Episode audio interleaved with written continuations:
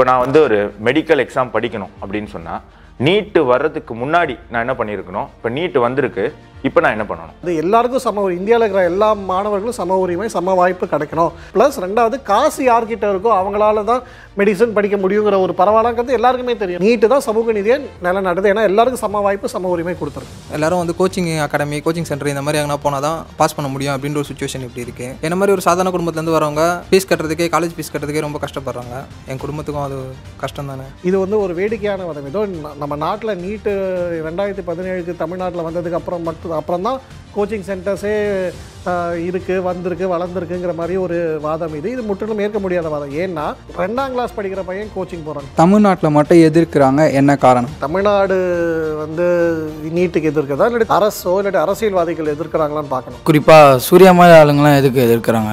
இந்த அரசு தான் காரணம் சொல்லி அந்த அதனால தான் அந்த தற்கொலை வந்து அவர்கள் பொறுப்புன்னு சொன்னார் ஆனால் இப்போ வந்து என்ன பேசுறாருன்னா அவர் வந்து இந்த ஆட்சியை வந்து ப்ளேமே பண்ணல. மாணவர்களுக்கு அட்வைஸ் கொடுக்குறாரு. நான் அது என்ன நாளாக வந்து எக்ஸாம்லேயே பாஸ் பண்ணதில்ல அப்படி இப்படி. சினிமா பின்புலம் இவர் தந்தை மூலமாக சினிமா பின்புலம் இருந்தால் அதனால இவருக்கு வந்தால் இவரால் சினிமாவில் போய் ஜெயிக்க முடியுது. அது மாதிரி எல்லா மாணவர்களுக்கும் அந்த மாதிரி கிடையாது.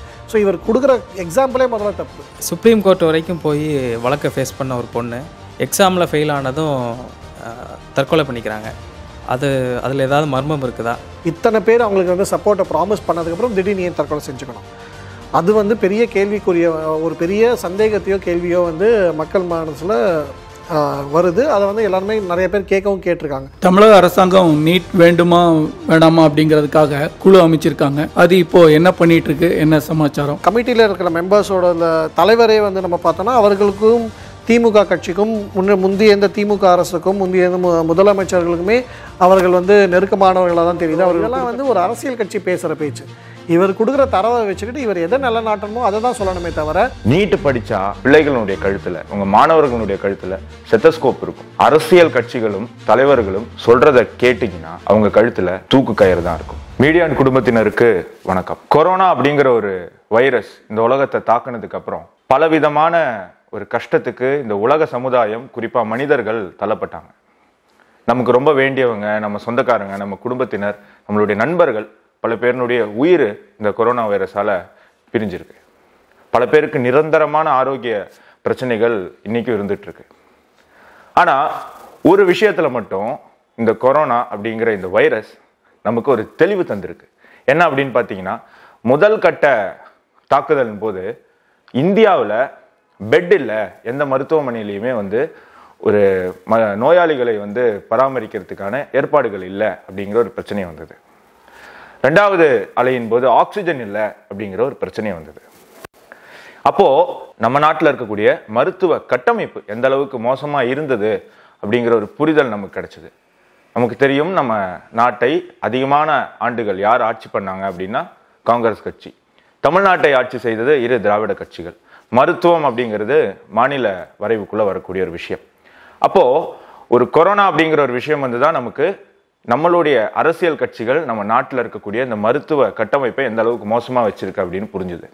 அதே மாதிரி தான் எப்படி மருத்துவ கட்டமைப்பு மோசமான ஒரு நிலைமையில இருக்கோ அந்த மருத்துவத்துக்கான அந்த கல்வி அந்த படிப்பு அதனுடைய நிலைமை என்ன அப்படிங்கன்னு பார்க்கும்போது தான் சுப்ரீம் கோர்ட்டு அதில் தலையிட்டு இந்த மருத்துவர் ஆகிறதுக்கான ஒரு காமன் எக்ஸாம் நடத்தணும் அப்படிங்கிற முடிவு பண்ணுறாங்க அது வந்ததுலேருந்து தமிழ்நாட்டில் தொடர்ந்து அதை மையமாக பல பிரச்சனைகள் சர்ச்சைகள் போராட்டங்கள் மரணங்கள் இப்படி ஏகப்பட்ட விஷயங்கள் நடந்திருக்கு. இதை பற்றின ஒரு தெளிவுக்கான ஒரு நேர்காணல் தான் இது. நம்மளுடைய கேள்விகளுக்கு பதிலளிக்க நம்மோடு இன்று அரசியல் விமர்சகர் திரு ஸ்ரீனிவாசன் ரவிச்சந்திரன் அவர்கள் இணைஞ்சிருக்கார். அவர்கிட்டயே கேள்விகளை கேட்டு அதற்கான பதிலை பெறுவோம். வணக்கம். இப்போ நான் வந்து ஒரு மெடிக்கல் எக்ஸாம் படிக்கணும் அப்படின்னு சொன்னா நீட்டு வர்றதுக்கு முன்னாடி நான் என்ன பண்ணியிருக்கணும்? இப்போ நீட்டு வந்திருக்கு. இப்போ நான் என்ன பண்ணணும்? கல்விங்கிறது வந்து நம்ம வந்து ஸ்டேட் சப்ஜெக்ட்னு இருக்குது அதுக்கு முன்னாடி ஸ்டேட் சப்ஜெக்டாக இருந்துச்சு. அதுக்கப்புறம் அது கன்கரண்ட் லிஸ்ட்டில் போச்சு. அதுவும் எப்போ போச்சுன்னா எமர்ஜென்சி டைமில் தான் அதை மாற்றினாங்க அந்த காங்கிரஸ் ஆட்சியில் தான் அதை மாற்றினாங்க ஸோ அதுக்கு முன்னாடி கல்விங்கிறது வேறு மாநில கட்டுப்பாட்டில் தான் இருந்துச்சு. அதனால் ஒவ்வொரு மாநிலமும் அவர்களுக்கு ஏற்ற வழிமுறையை வகுத்துக்கிட்டு அவங்க வந்து எல்லா அது பள்ளி கல்வி முறையாக இருக்கலாம் இல்லாட்டி அது வந்து காலேஜ் எஜுகேஷனாக இருக்கலாம் யூனிவர்சிட்டியாக இருக்கலாம் எதுவாக இருக்கலாம் அவங்க அவங்களுக்கு ஏற்ற மாதிரி வச்சுட்டு இருந்தாங்க.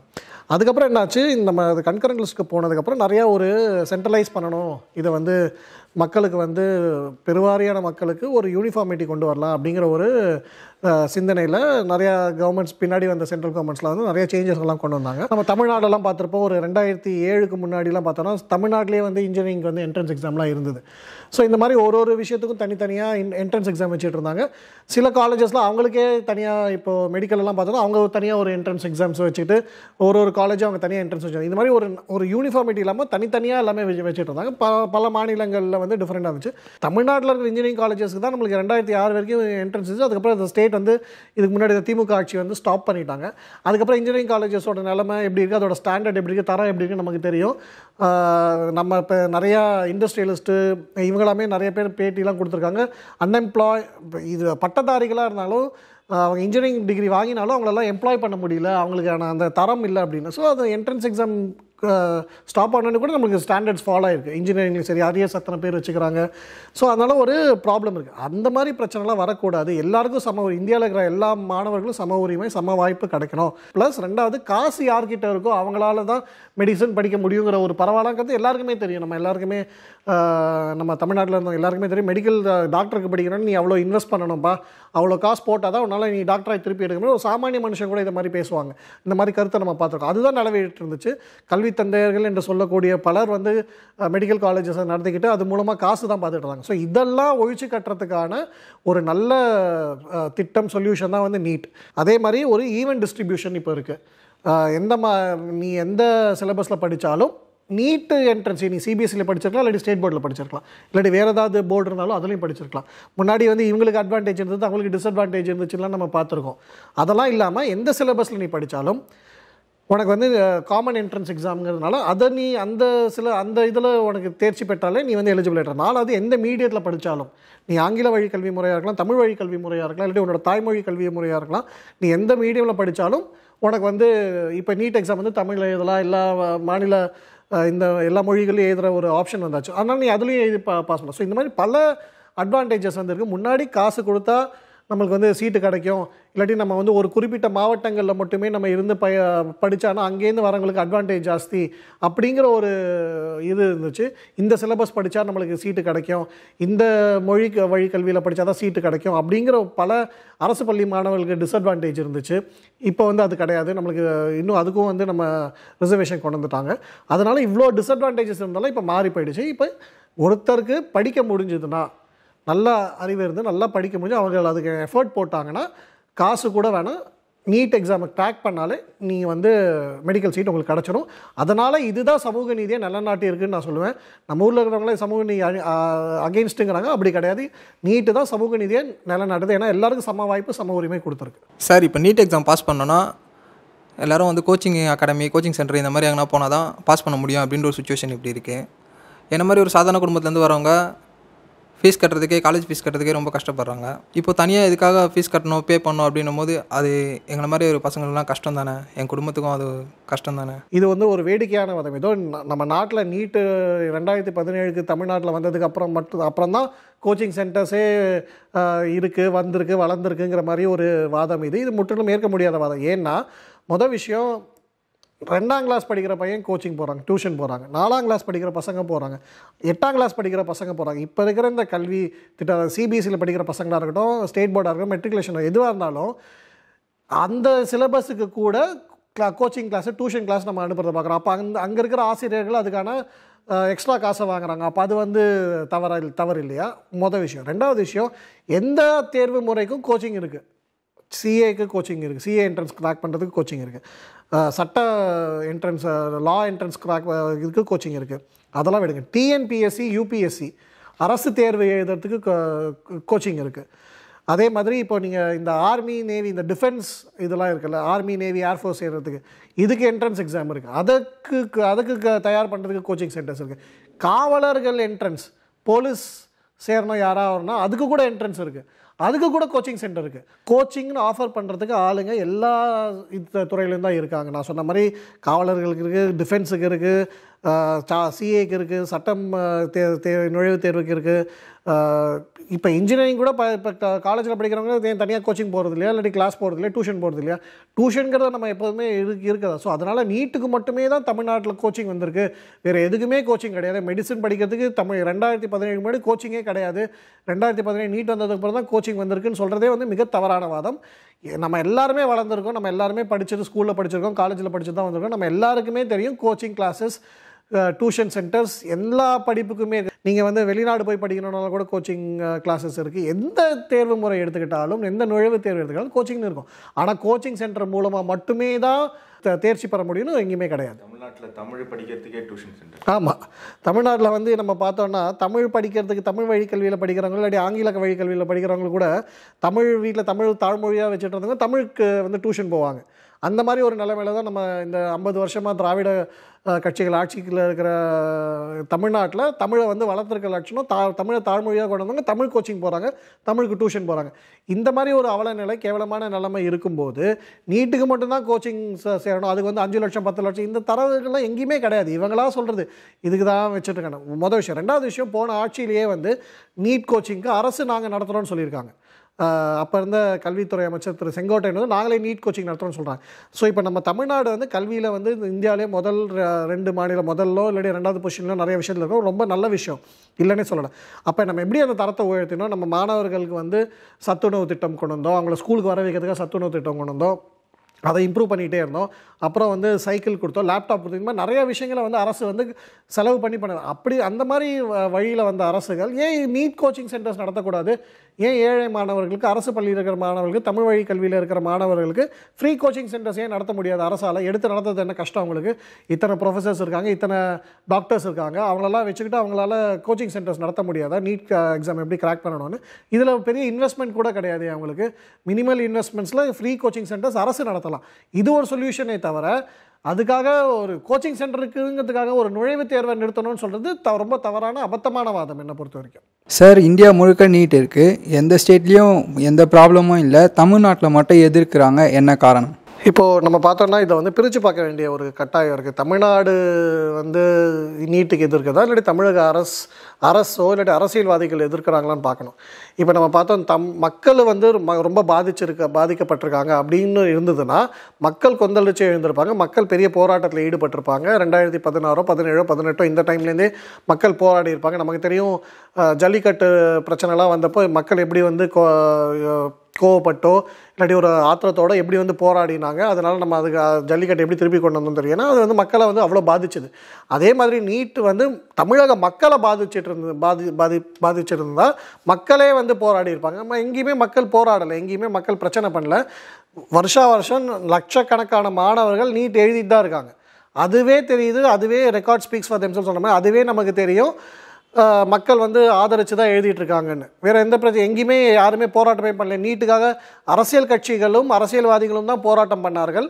அதுவும் வந்து நீட் நீட்டுக்கு முன்னாடியோ இல்லாட்டி நீட் முடிஞ்ச ஒரு ஆறு மாதம் கழிச்சு இப்போ ஒருத்தர் சின்சியராக இருக்காங்கன்னா அவங்க அந்த போராட்டம் தொடர் போராட்டமாக பண்ணுவாங்க. இல்லாட்டி எப்போதுமே ப்ரெஷர் போடுவாங்க. ஆனால் வருஷா வருஷம் நம்ம நாலு வருஷமாக பார்த்துட்டு இருக்குது நீட் எக்ஸாமுக்கு ஒரு ஒரு மாதம் ரெண்டு மாதம் முன்னாடி நீட் எக்ஸாம் முடிஞ்ச உடனே ஒரு ரெண்டு மூணு வாரத்துக்கு நீட்டை பற்றியே பேசுவாங்க. நீட்டை பற்றியே எல்லா விவாதங்களும் எல்லா தொலைக்காட்சிகளும் விவாதம் நடத்தும்.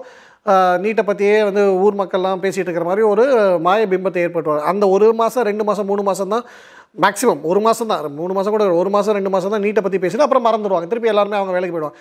அப்போ எப்படி இது மக்கள் பிரச்சனையாகும்? தமிழக மக்கள் நீட்டுக்கு வந்து நீட்டை எதிர்க்கிறாங்கங்கிறது ரொம்ப தவறான வாதம். பல அரசியல்வாதிகள் தான் இந்த மெடிக்கல் காலேஜஸை நடத்துகிறாங்க அவர்கள் ஒன்று அவங்க நடத்துகிறாங்க இல்லாட்டி அவங்க சொந்தக்காரர்கள் நடத்துகிறாங்க இல்லாட்டி அவங்களுக்கு தேவைப்பட்டவர்கள் நடத்துகிறாங்க இல்லாட்டி அவங்க கட்சிக்காரங்க நடத்துகிறாங்க அதனால் இத்தனை வருஷமாக லட்சக்கணக்கில் பணம் பார்த்துட்டு இருந்தாங்க. சீட்டை வந்து மெடிக்கல் காலேஜ் சீட்டை விற்று லட்சக்கணக்கான ப லட்சக்கணக்கில் பணம் பார்த்துட்டு இருந்தாங்க ஒரு ஒரு சீட்டுக்கும். அது இப்போ இல்லாமல் போயிடுச்சு நீட்டுனால. வேறு எதுவுமே கிடையாது. இன்னொரு முக்கியமான பார்வை நம்ம பார்க்க வேண்டியது இது வந்து ஏகே ராஜன் கமிட்டி ரிப்போர்ட்டில் இல்லை ஆனால் ஒரு நியூஸ் பேப்பர் ரிப்போர்ட்டில் வந்துச்சு. என்னன்னு பார்த்தோம்னா இது வந்து நீட்லேருந்து வர மேக்ஸிமம் நீட்டுக்கு முன்னாடி எங்கேருந்து வந்து மாணவர்கள் வந்து நிறையா பேர் வந்தாங்க இவங்க சமூக நீதியெல்லாம் பேசுகிறாங்களா இதெல்லாம் சுத்த போயின்னு தெரிஞ்சிடும். நாலே நாலு மாவட்டம் நாமக்கல் ஈரோடு கிருஷ்ணகிரி தருமபுரி. இந்த நாலு மாவட்டத்துலேருந்து மட்டுமே ரெண்டாயிரத்தி பதினாறில் ஆயிரத்தி எழுநூறு பேருக்கு மேலே எம்பிபிஎஸ் சீட் வந்திருக்கு. இந்த நாலு மாவட்டத்தில் மட்டுமே. இருக்கிற எம்பிபிஎஸ் சீட்டில் மூவாயிரத்தி சொச்சம் எம்பிபிஎஸ் சீட்டில் ஆயிரத்தி எழுநூறுக்கு ப்ளஸ் எம்பிபிஎஸ் சீட்ஸ் வாங்கினது இந்த நாலு மாவட்டத்து மக்கள் ஸ்டூடெண்ட்ஸ் மட்டுமே. ரெண்டாயிரத்தி பதி பதினேழில் நீட் வந்ததுக்கப்புறம் இந்த ஆயிரத்தி எழுநூறுங்கிற நம்பர் முந்நூற்றி எழுபதாக குறைஞ்சிருச்சு. அப்போ இதுதானே சமூக நீதி? ஒரு அர்பன் சென்டரில் இல்லை ஒரு சிட்டிக்கு தான் எல்லாரும் கிராமத்துலேயே வருவாங்க. நல்ல கல்வி அங்கே தான் கிடைக்கும் ஆனால் என்ன பார்த்துட்டு இருந்தோம்னா ஒரு கடந்த ஒரு பத்து பதினஞ்சு வருஷமாக சென்னையில் படிச்சுட்டு இருப்பாங்க பத்தாம் கிளாஸ் வரைக்கும். லெவன்த்து டுவெல்த்துக்கு நான் நாமக்கல்லில் போய் சேர்றேன் ஈரோடுல போய் சேர்றேன் தருமபுரியில் போய் சேர்றேன் இப்போ மாதிரி நிறைய பேர் போய் பார்த்துருக்கேன் இதுக்கான காரணம் என்ன அப்படின்னு பார்த்தோன்னா இந்த நாலு மாவட்டத்தில் அந்த எஜுகேஷ்னல் சிஸ்டமோ இல்லாட்டி அந்த மார்க்ஸை எப்படி வாங்கி தரணும் அப்படிங்கிற ஒரு ஸ்ட்ராட்டஜி அவங்களுக்கு தெரியும்னு சொல்லிட்டு பண்ணிட்டு இருந்தாங்க. அது அது எப்படி சமூக நீதி ஏன் அதை வந்து அப்படி அது வந்து ஒரு டிரான்ஸ்பரண்ட் இதுவாக இருந்துச்சுன்னா வெளிப்படத்தன்மை இருந்துச்சுன்னா எல்லா பள்ளிகளும் அதை ஃபாலோ பண்ணியிருக்குமே. இப்போ தமிழ்நாடுகளில் இருக்கிற எல்லா மாவட்டங்கள்லேருந்து மக்கள் வந்து எம்பிபிஎஸ் சேர்றாங்க மாணவர்கள் எம்பிபிஎஸ் சேர்றாங்க. அதனால தான் இன்னும் கத்த கத்தல் கூச்சல் ஜாஸ்தியாக இருக்கிறது காரணம் அந்த நாலு மாவட்டத்துலேருந்து வர பொலிட்டிக்கல் ரெப்ரசன்டேஷன் அந்த நாலு மாவட்ட மாவட்டத்தில் வர அரசியல்வாதிகள் அங்கேருந்து வர கல்வியாளர்களோட இன்ஃப்ளூயன்ஸ் தான் தவிர வேறு எதுவுமே கிடையாது இதுக்கு. சார் அரசியல்வாதிகள்லாம் நீட் எதுக்குறாங்க? அது ஏன்னு புரியுது? ஆனால் சில சினிமாக்காரங்களாம் எதுக்குறாங்க? குறிப்பாக சூர்யா மாதிரி ஆளுங்களாம் எதுக்கு எதிர்க்கிறாங்க ஏன் காரணம்? என்ன காரணம்? இப்போது நடிகர்களை பொறுத்த வரைக்கும் பார்த்தோன்னா சில விஷயங்களில் வந்து அவங்களுடைய இரட்டைத்தன்மை தன்மை கிளியராக தெரியுது. இப்போ சூர்யாவை எடுத்துக்கிட்டாலுமே வந்து அவர் வந்து போன ஆட்சி அதிமுக ஆட்சி காலத்தில் அவர் இந்த மாதிரி விஷயங்களுக்கு என்ன மாதிரி கருத்து தெரிவி தெரிவித்தார் இப்போ என்ன தெரிவிக்கிறாருன்னு நம்ம பார்த்தோம். போன ஆட்சியில் வந்து இந்த தற்கொலைகள்லாம் நடந்தப்போ வந்து அவர் வந்து தெளிவாக அந்த ஆட்சியை வந்து அவர் ப்ளேம் பண்ணார். அந்த ஆட்சி தான் பொறுப்புன்னு சொன்னார். அது வந்து மாநில ஆட்சியும் அவங்க ம அதிமுகவும் பாஜகவும் அலைன்ஸ் இருந்தாலும் மாநில ஆட்சியும் இம்ப்ளை பண்ணுறது மத்திய ஆட்சியும் தான் இதுக்கு வந்து காரணம். நீட்டை கொண்டு வந்தது இந்த அரசு தான் காரணம் சொல்லி அந்த அதனால தான் அந்த தற்கொலை வந்து அவர்கள் பொறுப்புன்னு சொன்னார். ஆனால் இப்போ வந்து என்ன பேசுகிறாருன்னா அவர் வந்து இந்த ஆட்சியை வந்து ப்ளேமே பண்ணல. போன ஆட்சி காலத்துலையும் தற்கொலை நடந்துச்சு. இந்த ஆட்சியிலையும் தற்கொலை நட மாணவர் தற்கொலை நடக்குது. ரொம்ப வருத்தத்தக்க விஷயம். ஒரு மாணவரோட உயிர் கூட தற்கொலையில் போகக்கூடாது. அதில் மாற்று கருத்தே கிடையாது. ஆனால் இவர்கள் அதை வைத்து எப்படி பேச எப்படி பேசுகிறாங்க எப்படி அரசியல் செய்கிறாங்க தான் பார்க்கணும் ஆனால் இப்போ என்ன சொல்கிறாரு மாணவர்களுக்கு அட்வைஸ் கொடுக்குறாரு. தான் வந்து ஒரு தோ தேர்வில் தோல்வி அடைஞ்சிட்டா நீங்கள் வந்து உயிரை வந்து இது நீஞ்சிக்கக்கூடாது நீங்கள் தற்கொலையில் ஈடுபடக்கூடாது. நான் அது என்ன நாளாக வந்து எக்ஸாம்லேயே பாஸ் பண்ணதில்லை அப்படி இப்படின்னா. சினிமா பின்புலம் இவர் தந்தை மூலமாக சினிமா பின்புலம் இருந்தால் அதனால் இவருக்கு வந்தால் இவரால் சினிமாவில் போய் ஜெயிக்க முடியுது. அது மாதிரி எல்லா மாணவர்களுக்கும் அந்த மாதிரி கிடையாது. ஸோ இவர் கொடுக்குற எக்ஸாம்பிளே முதல்ல தப்பு. எடுத்துக்காட்டே தப்பு. இவரை இவரோட கம்பேர் பண்ணிவிட்டு இவர் வந்து மாணவர்களை பற்றி பேசக்கூடாது. மாணவர்களையும் இது வந்து ஒரு சேலஞ்ச் ஒரு பிரச்சனைனா அதுக்கான சொல்யூஷன் என்ன கொடுக்கணும் தான் இவர் சொல்லணுமே தவிர இவர் வந்து என்ன பார்த்துக்கங்கன்னு சொல்லக்கூடாது. ஏன்னா இவர் சினிமாவில் வந்து தொடராக தொடர்ச்சியாக தோல்வி படங்களை கொடுத்ததுக்கப்புறமும் இவர் இவ்வளோ வருஷம் நிற்க முடியுதுன்னா அதுக்கு காரணம் பின்புலன்லாம் இருக்குன்னு நமக்கு தெரியும். ஸோ இது இவரை மட்டும் இல்லை இவரோ இல்லாட்டி எந்த நடிகராக இருந்தாலும் உங்களோட ஸ்டாண்டு கன்சிஸ்டண்ட்டாக இருக்கணும். யார் ஆட்சியில் இருந்தாலும் உங்களுடைய நிலைப்பாடு என்னவாக இருக்கணும்? இது சரின்னா அதுக்கு நீங்கள் சப்போர்ட் பண்ணணும். இது தவறுனா அதே காரணமும் இருக்கணும். காரணம் எப்படி மாறும்? போன தடவை வந்து நீங்கள் ஆட்சியை ப்ளேம் பண்ணுவீங்க. இந்த தடவை வந்து மாணவர்களுக்கு வந்து நீங்கள் அட்வைஸ் கொடுப்பீங்கிறதே உங்களோட ரெட்டை நிலைமையை காட்டுது அதுக்கு வந்து அவங்களுக்கு பல காரணங்கள் இருக்கலாம். அதுக்கு வந்து அவர்களுடைய சொந்த க பிரச்சனைகளாக இருக்கலாம் சொந்த காரணங்களாக இருக்கலாம். இல்லாட்டி அவர்களுடைய அரசியல் சார்பு சித்தாந்த சார்பாக இருக்கலாம். இல்லாட்டி அது அவர்களுடைய குடும்ப சூழ்நிலை இருக்கலாம். இல்லாட்டி அவர்களுடைய பொருளாதார சூழ்நிலைகளை எதுவாக இருக்கலாம். இது சூர்யாவுக்கு மட்டும் சொல்லலை இது எந்த நடிகராக இருந்தாலும் பல காரணங்கள் இருக்கலாம். அவர்களுடைய சித்தாந்தம் இல்லாட்டி அவர்களுடைய ஐடியாலஜி இந்த மாதிரி கட்சியோ இந்த மாதிரி அரசு தான் நான் சப்போர்ட் பண்ணுவேன்னு அதை வெளிப்படையாக சொல்லிட்டே பண்ணலாம். அதில் எந்த தவறுமே இல்லை. ஏன்னா இப்போ நம்ம பல நடிகர்களை பார்த்துருக்கோம் அவங்க எந்த கட்சியில எல்லாமே இருந்துட்டு வந்திருக்காங்க. கட்சியில் இருந்தவங்க நடிகர்களாக இருக்கலாம். நடிகர்கள் வந்து கட்சியில் சேர்ந்துருக்காங்க. ஆனால் நீங்கள் ஓப்பனாக பேசிட்டா பிரச்சனை கிடையாது.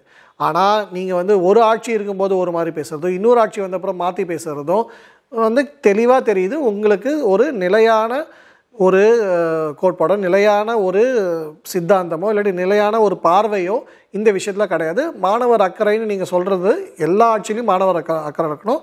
அதுக்கான சொல்யூஷனை கொடு கொடுக்கணுமே தவிர அதை நீங்கள் இன்னும் ஜாஸ்தி பண்ணி அதில் அரசியல் பண்ணக்கூடாது. அனிதா மரணம் குறித்த கேள்வி.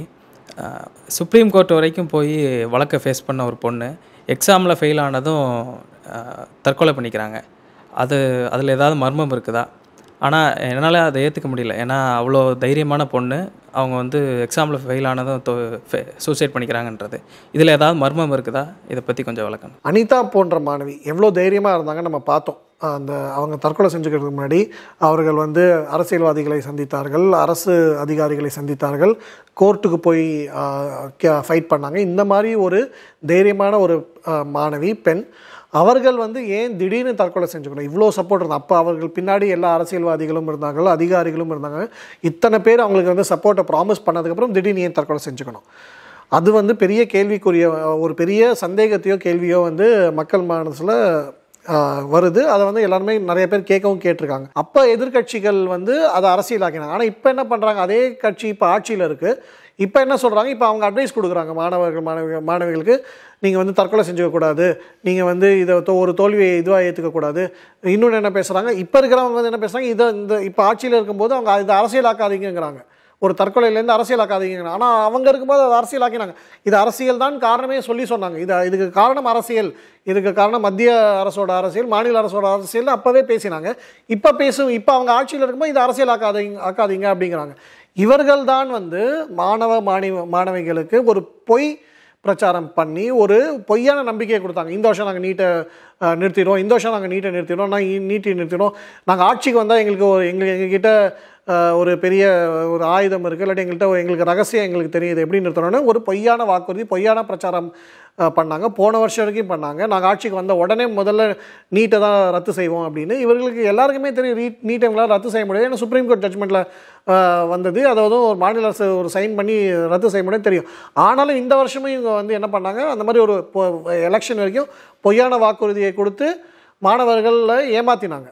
அதனால இந்த வருஷமும் திருப்பி என்ன பார்த்தோம்? நம்ம தற்கொலை மாணவர்கள் தற்கொலை பண்ணிக்கிட்டாங்க. இவங்கள நம்பி நீட் இருக்காதோ நினச்சிக்கிட்டு இல்லாட்டி நம்மளுக்கு ஒரு விலக்கு கிடச்சிடும் அப்படின்னு நினச்சிக்கிட்டு இருந்த மாணவர்கள் வந்து ஏமாந்து போயிருக்காங்க. அப்போ இந்த கட்சிகள் தானே அதுக்கு வந்து ரெஸ்பான்சிபிலிட்டியோ இல்லாட்டி பொறுப்பேற்றுக்கணும் நாங்கள் வந்த உடனே நீட்டை ச ரத்து பண்ணிடணும்னு சொன்னவங்க தானே பொறுப்பேற்றுக்கணும் எந்த தற்கொலையும் நம்ம வந்து கொச்சப்படுத்தக்கூடாது. ஆனால் எந்த தற்கொலை தற்கொலைக்கு பின்னாடி என்ன காரணம்? யார் நிற்கிறார்கள்? அவர்கள் பண்ண வேலை என்னங்கிறது கண்டிப்பாக கேள்விக்குரிய ஒரு விஷயம். அதை வந்து நம்ம சிந்திக்க வேண்டும். எப்படி அனிதா மாதிரி ஒரு தைரியமான மாணவி எப்படி ஒரு புத்திசாலி மாணவி எப்படி தற்கொலைக்கு தள்ளப்பட்டால் ஏன் தற்கொலை செஞ்சாங்கிறது ஒரு மில்லியன் டாலர் கொஸ்டினாகவே இன்னும் இருக்குது தமிழக அரசாங்கம் நீட் வேண்டுமா வேணாமா அப்படிங்கிறதுக்காக ஓய்வு பெற்ற உயர்நீமன் உயர்நீதிமன்ற நீதிபதி தலைமையில் ஒரு குழு அமைச்சிருக்காங்க. அது இப்போ என்ன பண்ணிட்டு இருக்கு? என்ன சமாச்சாரம்? இது முதல்ல இந்த ரிப்போர்ட்டோ இந்த கமிட்டியோவே இதுதான் இலக்கு. இப்போ நம்ம ஒரு ரிப்போர்ட் ப கமிட்டி ஃபார்ம் பண்ணி ஒரு விஷயத்தை கண்டுபிடிக்கணும். இதில் வந்து நல்லது இருக்கா கெட்டது இருக்கா? இதில் இதில் பயன் இருக்கா இல்லாட்டி பயன் அளிக்காதா? இப்படிங்கிற ஒரு ஓப்பன் மைண்ட் இப்படி ஒரு வெளிப்படைத்தன்மையோட ஒரு ஓப்பன் மைண்டோட தான் எந்த ரிப்போ எந்த கமிட்டியுமே வேலை செய்யணும். ஆனால் இவர்கள் முதல் அமைச் கமிட்டி அமைச்ச டைம்லேருந்தே இவங்களோட நோக்கம் என்னென்னா எப்படி இந்த கமிட்டி ரிப்போர்ட் மூலமாக நீட்டு வந்து தமிழ்நாடுக்கு கேடு தான் விளைவிக்குது நீட்டுனால எந்த பயனும் இல்லை அப்படிங்கிறத நிறுவனத்துக்கு தான் இந்த கமிட்டியே வந்தது. ரெண்டாவது விஷயம் இந்த கமிட்டி ரிப்போர்ட்டை படித்தோன்னா என்ன சொல்லுது அப்படின்னா இதை மக்கள் தான் முடிவு பண்ண இது வந்து சரியாக தவறாங்க மொதல் விஷயம் என்ன ட்ரா நிறுவ ட்ரை பண்ணுறாங்கன்னா சிபிஎஸ்சி சிபிஎஸ்சி சிலபஸ் சிபிஎஸ்சி பள்ளிகள் வந்து பள்ளிகளில் படிக்கிறது வந்து ஒன்று கெடுதல் இல்லாட்டி தவறு. இதுதான் முதல் இம்ப்ளிகேஷன் இதுலேருந்து வருது. அது எல்லாம் ஏன்னு நான் சொல்கிறேன் ரெண்டாவது விஷயம் என்ன சொல்கிறாங்கன்னா ஆங்கில வழி கல்வி முறையில் படிக்கிறது தவறு இல்லாட்டி நல்லது இல்லை. கேடு. ஆங்கில வழி கல்வி முறையில் படித்தா தப்பு அப்படிங்கிறது. மூணாவது தனியார் பள்ளிகளில் படித்தா தப்பு இல்லாட்டி தனியார் பள்ளிகளில் படித்தா நல்லதில்லை இது மூணு விஷயந்தான் இவர்கள் கொடுக்குற டேட்டா இவர்கள் கொடுக்குற நம்பர்ஸ் படி மூணு விஷயந்தான் இவங்க வந்து நிறுவ ட்ரை பண்ணுறாங்க எதனால நான் சொல்கிறேன் இவர்கள் என்ன சொல்கிறாங்க நீட்டுனால என்ன சொல்கிறாங்க ஒரு மூணு முக்கியமான விஷயம் நீட்டிலான என்ன சொல்கிறாங்கன்னா மொதல் விஷயம் அரசு பள்ளி மாணவர்கள் சேர்க்கை வந்து கம்மியாயிடுச்சு. நீட் வந்ததுக்கப்புறம் அப்படிங்கிறாங்க. ரெண்டாவது விஷயம் என்ன சொல்கிறாங்க தமிழ் வழி கல்வியில் படிக்கிற மாணவர்களோட எண்ணிக்கை கம்மியாயிடுச்சு. நீட் வந்ததுக்கப்புறங்கிறான் மூணாவது என்ன சொல்கிறாங்க ஸ்டேட் போர்ட்லேருந்து எம்பிபிஎஸ் சேர்கிற நம்பர்ஸ் கம்மியாயிடுச்சு. சிபிஎஸ்சிலேருந்து சேர்கிற நம்பர்ஸ் தான் ஜாஸ்தியாக இருக்குங்கிறாங்க. இது மூணு தான் இவங்களோட மெயின் கன்க்ளூஷன் அதுக்கப்புறம் இன்னொன்று என்ன சொல்கிறாங்க ஃபஸ்ட் ஜெனரேஷன் கிராஜுவேட்ஸ் இது வந்து ஃபஸ்ட் ஜென்ரேஷன் கிராஜுவேட்ஸ் வந்து நீட் வந்ததுக்கப்புறம் கம்மியாயிடுச்சு அதுக்கு முன்னாடி வந்து ஜாஸ்தியாக இருந்துச்சு எம்பிபிஎஸ் சேர்றவங்க அப்படின்னு. அதுக்கப்புறம் பொருளாதாரத்தில் பின்தங்கிய இருந்த மாணவர்கள் குடும்பத்துலேருந்து வர மாணவர்களோட எண்ணிக்கை வந்து நீட்னால் கம்மியாயிடுச்சு முன்னாடி நிறைய பேர் ஏழை மாணவர்கள் வந்து படித்தாங்க இப்போ வந்து கம்மி சேர்ந்தாங்க. எம்பிபிஎஸ் இப்போ கம்மி. இது எல்லாமே பொய்யான வாதம்னு இந்த கமிட்டி ரிப்போர்ட் படியே மூலமே தெரிஞ்சிடலாம். ஏன்னா இது வந்து எம்பிபிஎஸ் சயின்ஸ் ஸ்ட்ரீம் நம்மளுக்கு தெரியும். லெவன்த்து டுவெல்த்தில் நிறையா குரூப்ஸ் இருக்குது சயின்ஸ் குரூப் இருக்குது பியூர் சயின்ஸ் இருக்குது கம்ப்யூட்டர் சயின்ஸ் குரூப் இருக்குது காமர்ஸ் குரூப் இருக்குது ஹியூமனிட்டிஸ் இந்த மாதிரி டிஃப்ரெண்ட் குரூப்ஸ் இருக்குது இதில் ஓவராலாகவே ஸ்டேட் போர்டில் ரெண்டாயிரத்தி பதினேழு அதாவது நீட் வந்த வருஷம். ரெண்டாயிரத்தி பதினேழில் ஓவராலாக தமிழ்நாட்டில் ஸ்டேட் போர்ட் சிலபஸில் படித்தவங்களோட எண்ணிக்கை எட்டு லட்சத்தி தொண்ணூற்றி மூணாயிரத்தி சொச்சம். கிட்டத்தட்ட ஒம்பது லட்சம்னு வச்சுக்கோங்க. ஆனால் ரெண்டாயிரத்தி இருபதில் அது ஏழு லட்சத்தி எழுபத்தொம்போதாயிரமாக குறைஞ்சிருக்கு. எப்படி இது வந்து எல்லா ஸ்டேடி எல்லா குரூப்ஸ்லையுமே குறைஞ்சிருக்கு. மெடிசன் படிக்கிறவங்க மட்டுமே கிடையாது. ஸோ இதில் என்ன தெரியுதுன்னா மக்களே வந்து பெருவாரியான மக்கள் வந்து ஸ்டேட் போர்ட் சிலபஸ்லேருந்து சிபிஎஸ்சிக்கு போனால் பெட்டர்னு நினைக்கிறாங்க. அப்போ நீங்கள் நீட்டில் மூலமாக தான் போகிறாங்கன்னா அப்போ வெறும் சயின்ஸ் ஸ்ட்ரீமில் மட்டும்தான் குறைஞ்சிருக்கணும். ஓவராலாக குறைஞ்சிருக்கக்கூடாது தமிழ் மீடியத்துலேருந்து வர மாணவர்கள் எண்ணிக்கை கம்மியாக இருக்குது அப்படின்னு இந்த ரிப்போர்ட் சொல்லுது.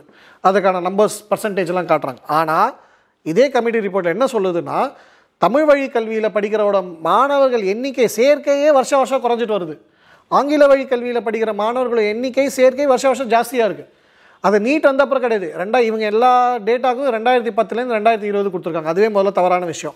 ஆனால் அந்த நம்பர்ஸ் படி பார்த்தாலுமே ரெண்டாயிரத்தி பத்து பதினொன்றுலேருந்தே வருஷா வருஷம் ஆங்கில வழி கல்வியில் படிக்கிற மாணவர்களோட எண்ணிக்கை ஜாஸ்தி ஆகிட்டுருக்கு அப்போது ஆங்கில வழி கல்வி பண்ற படிக்கிற மாணவர்களோட எண்ணிக்கை ஜாஸ்தியாகுது. தமிழ் வழி கல்வியில் மாணவர்கள் எண்ணிக்கை கம்மியாகும் போது அப்போ ஆங்கில வழி கல்வியிலேருந்து எம்பிபிஎஸ் போகிறவங்க தானே ஜாஸ்தியாக இருக்கும். தமிழ் வழியிலேருந்து கம்மியாக இருக்கும். இது ஒரு காமன் லாஜிக் சென்ஸ் தானே இது. யா- எல்லாருக்குமே தெரியும். அடுத்து இவங்க சொல்கிறது என்னென்னா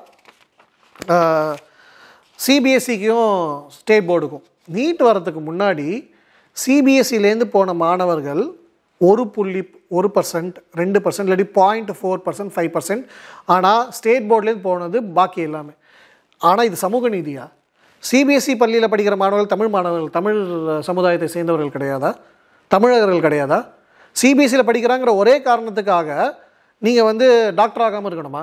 சிபிஎஸ்சியில் படித்தாலும் சரி ஸ்டேட் போர்டில் படித்தாலும் சரி நீ என்ட்ரன்ஸ் எக்ஸாமை பாஸ் பண்ணணும்ப்பா எம்பிபிஎஸ் சீட்டுக்கு அதனால் சிபிஎஸ்சிலேருந்து மாணவர் சேர்க்கை ஜாஸ்தியாக இருக்குது கம்பேரிட்டிவ்லி ஆனால் அதனால் ஸ்டேட் போர்டு வந்து ரொம்ப அடி வாங்கிடுச்சுலாம் கிடையாது.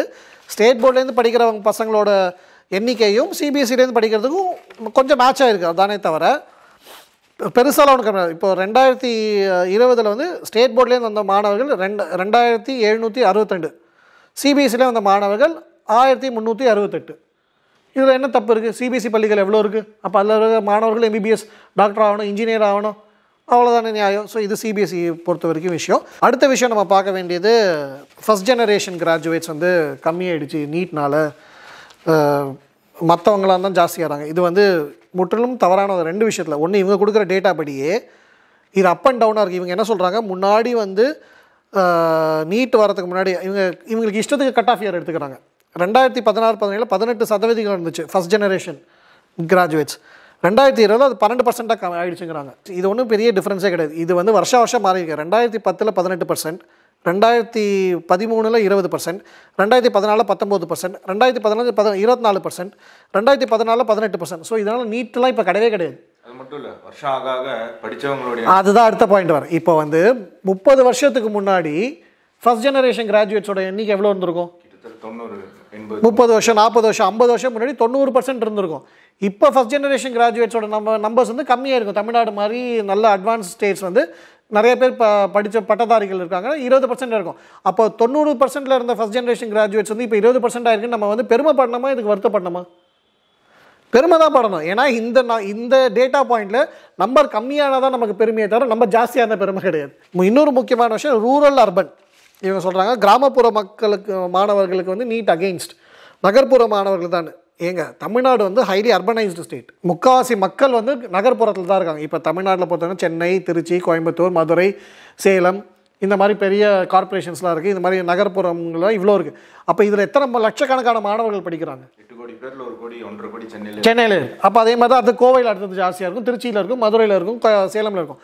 ஆனால் நீட் வந்ததுக்கப்புறம் நகர்ப்புற மாணவர்கள் ஐம்பது சதவீதம் fifty point zero nine percent போன வருஷம் ரூரல் மா கிராமப்புறத்தில் வர மாணவர்களோட சேர்க்கை எண்ணிக்கை forty nine point nine one percent இதுதானே சமூக நீதி? அர்பனில் இத்தனை பேர் இருக்காங்கன்னா அதுக்கான ப்ரொபோஷனாக தானே கரெக்டாக தானே வந்திருக்கு. முக்கியமான விஷயம் பொருளாதார சூழ்நிலை. இதுக்கும் அதே மாதிரி இவங்க ரெண்டாயிரத்தி பதினேழுக்கு அப்புறம் தான் பார்த்துருக்காங்க. அது முதல் தவறான விஷயம். ரெண்டாயிரத்தி பத்துலேருந்தே பார்த்தோம்னா ரெண்டரை லட்சத்துக்கு கம்மியாக சம்பாதிச்ச குடும்பத்தோடலேருந்து வந்த எம்பிபிஎஸ் ஸ்டூடெண்ட் நம்பர் வந்து முப்பத்தி மூணு சதவீதம் தோராயமாக முப்பத்தி மூணு சதவீதம் இப்போ வந்து அது நாற்பத்தோரு சதவீதமாக இன்க்ரீஸ் ஆகிருக்கு அப்போது பணக்காரர்களுடைய எண்ணிக்கை கம்மியாக இருக்குது ஏழைகளுடைய எண்ணிக்கை ஜாஸ்தியாக இருக்குது ஸோ அப்போ இந்த மாதிரி நம்பர்ஸ் எல்லாம் வந்து இவங்க இஷ்டத்துக்கு வந்து இவங்க திருச்சி இந்த ரிப்போர்ட்டை வந்து ப்ரெசென்ட் பண்ணிட்டாங்க. அதுதான் நான் சொன்னேன் இவங்க முன்னாடி முடிவு பண்ணிட்டாங்க. இந்த மாதிரி நம்பர்ஸ் வச்சு நம்ம வந்து இப்படி டேட்டாவை வச்சு இப்படி ப்ரெசென்ட் பண்ணலான்னு கமிட்டியில் இருக்கிற மெம்பர்ஸோட தலைவரே வந்து நம்ம பார்த்தோன்னா அவர்களுக்கும் திமுக கட்சிக்கும் முன்ன முந்தைய எந்த திமுக அரசுக்கும் முந்தைய எந்த முதலமைச்சர்களுக்குமே அவர்கள் வந்து நெருக்கமானவர்களாக தான் தெரியுது. அவர்கள் கொடுத்த பேட்டியிலலாம் பார்த்தோன்னா அவர் வீட்டில் வந்து அவர்களுடைய ஃபோட்டோலாம் வச்சுருக்காங்க. இது வந்து நம்ம வந்து இதனால தான் அப்படின்னு ப்ளேமோ எதுவும் பண்ணலாம் ஆனால் இவர்களுடைய போக்கு இவர்களுடைய அதுக்கப்புறம் அவர் பேசின பேட்டிகள் அதுலேருந்து நம்ம பார்த்தோன்னாலே தெரியுது. இந்த ரிப்போர்ட் படி பார்த்தோன்னா இந்த ரிப்போர்ட்டில் கொடுக்குற நம்பர்ஸோ இந்த ரிப்போர்ட்லேருந்து வர ரிசல்ட்ஸோ தவிர அவர் கொடுக்குற பேட்டி ஏகே ராஜன் அவர் பேட்டி பார்த்தோன்னா அதிலே தெளிவாக தெரியுது. இதில் வந்து ஒரு அரசியல் இருக்குது இதில் வந்து அவர்களுடைய சித்தாந்த பார்வை வந்து திமுகவுடன் ஒத்து போகுது ஏன்னா அவர் சொல்கிற என்ன சொல்கிறாரு இந்த இதுபடிலாம் அப்புறம் பேட்டிலாம் வந்து சுதந்திர இந்தியாவுக்கு முன்னாடி நம்ம நாடு கல்வியோட கல்வியை கொண்டு போயிடும். எப்படி இது சுதந்திர இந்தியாவுக்கு முன்னாடி கொண்டு போகும்? இல்லாட்டி சமூக நீதிக்கு பாதிப்பு வந்துடும் இதெல்லாம் வந்து ஒரு அரசியல் கட்சி பேசுகிற பேச்சு. இவர் கொடுக்குற தரவை வச்சுக்கிட்டு இவர் எதை நல்ல நாட்டணுமோ அதை தான் சொல்லணுமே தவிர இந்த மாதிரி ப்ராப்பகேண்டாவில் வந்து இவர் வந்து இன்வால்வே ஆகக்கூடாது. இவர் இன்வால்வ் இந்த மாதிரி ப்ராப்பகேண்டா இன்வால்வ் ஆகும்போது தான் இவருக்கு வந்து அந்த கட்சிக்கோ இல்லாட்டி இப்போ இருக்கிற அரசு கூட இவருக்கு தொடர்பு இருக்கோ இல்லாட்டி அந்த சார்ந்து இருக்காரோங்கிற சந்தேகங்கள் மக்கள் ம மனசில் எழும்புது. அதனால் இந்த ரிப்போர்ட்டோட தன்மையே வந்து கேள்விக்குறியாகுது. இவர்கள் வந்து ஒரு அரசியல் கட்சியோ ஒரு அரசோட அவர்களோட சித்தாந்தம் அவர்களுடைய கொள்கையை நிலைநாட்டுறதுக்கு தான் இந்த ரிப்போர்ட்டு கமி கமிட்டி ரிப்போர்ட்டே ப்ரிப்பேர் ஆயிருக்குங்கிற ஒரு சந்தேகம் தான் வருது. இப்போ கடந்த ஒரு அரை மணி நேரமாக பேசுனதை வச்சு பார்க்கும்போது இந்த உலகத்திலேயே ரொம்ப கேவலமான ஒரு விஷயம் என்ன அப்படின்னு சொன்னால் ஒருவருடைய மரணத்தை வைத்து அரசியல் செய்வது. இன்னைக்கு ஆளும் கட்சியாக இருக்கக்கூடிய இந்த இயக்கம் வந்து போன ஆட்சியில் வந்து அனிதா அப்படிங்கிற ஒரு மாணவியினுடைய மரணத்தை வைத்து எந்த விதமான ஒரு அரசியலை செஞ்சாங்க அப்படின்னு நம்ம பார்த்தோம். இப்போ இந்த ஆட்சியில் மூணு பேர் இறந்து போயிருக்காங்க. ஸோ அதே தவிர நம்ம பண்ணக்கூடாது. ஒரு மாணவர் இறந்து போயிருக்காரு அப்படின்னு சொன்னால் அதுக்கு எந்த ஒரு அரசியல் கட்சியும் காரணமாக இருக்காது. அப்போது இப்போ நீட் தேர்வு பயத்தினால இறந்து போனதாக கூறப்படக்கூடிய இந்த மரணங்களுக்கு யார் காரணம் அப்படின்னா இன்னைக்கு ஆளும் கட்சியாக இருக்கக்கூடிய இந்த கட்சி சொன்ன பொய்களை நம்பி அவர்களுக்கு வாக்களித்தவர்கள். குழந்தைகளை புரிந்து கொள்ளாத பெற்றோர்கள் மாணவர்களை புரிந்து கொள்ளாத ஆசிரியர்கள் நல்ல தன்னம்பிக்கை கொடுக்காத நண்பர்கள் நீங்களும் நானும் அத்தனை பேருமே இந்த ஏழை குழந்தைகள் இந்த குழந்தைகளுடைய இந்த மரணத்துக்கு பொறுப்பேற்கணும்.